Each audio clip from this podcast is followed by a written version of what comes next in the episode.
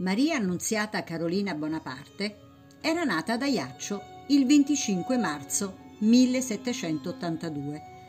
Terza ed ultima figlia di Carlo e di Maria Letizia Ramolino, servì al fratello come pedina sul suo scacchiere europeo. Esile, dall'aspetto fragile, durante l'adolescenza non lasciò intravedere quelle caratteristiche che la resero famosa quando divenne adulta.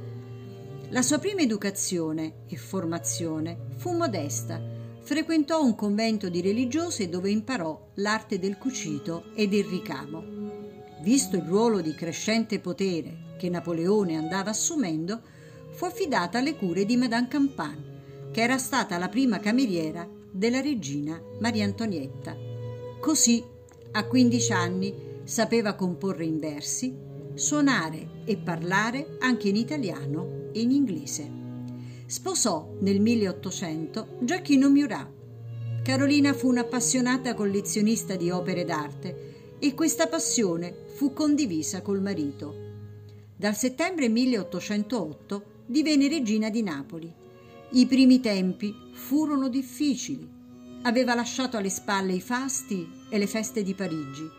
A Napoli era sì regina, ma in Francia era la sorella dell'imperatore. A Napoli Carolina, nonostante la ritrosia di Murat, che la temeva come lunga mano di Napoleone, il cognato ingombrante che di lui poco si fidava, seppe gestire il potere e si dedicò alla rinascita dell'economia del regno dopo le non poche ruberie del fratello Giuseppe. Si spese molto per le residenze reali di Napoli e Caserta, rimpinguando di arredi.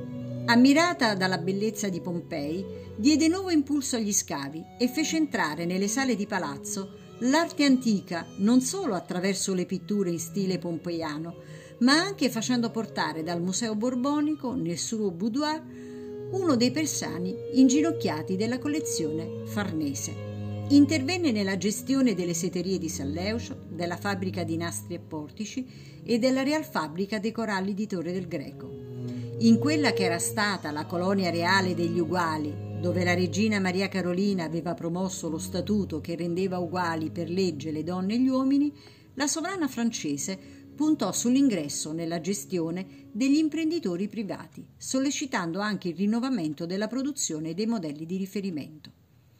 Mise il suo imprimatur anche sui programmi dei conservatori reali e li adeguò al tempo e all'indirizzo politico del suo regno.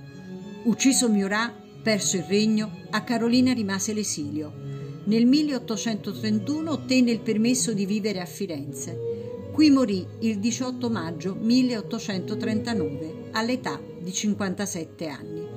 La sepoltura fu un affare di Stato. La bara, collocata in via provvisoria nella chiesa di Ognissanti, vicinissima alla sua abitazione, fu adagiata in una retrostanza alle spalle della cappella della famiglia Botticelli. Gli echi della dominazione napoleonica non erano ancora svaniti. Rimase lì, senza alcun segno di identificazione. Solo durante il regno di Napoleone III, Anna Murat, nipote di Carolina, riuscì a far costruire per la nonna la cripta dove ancora oggi la regina di Napoli è sepolta.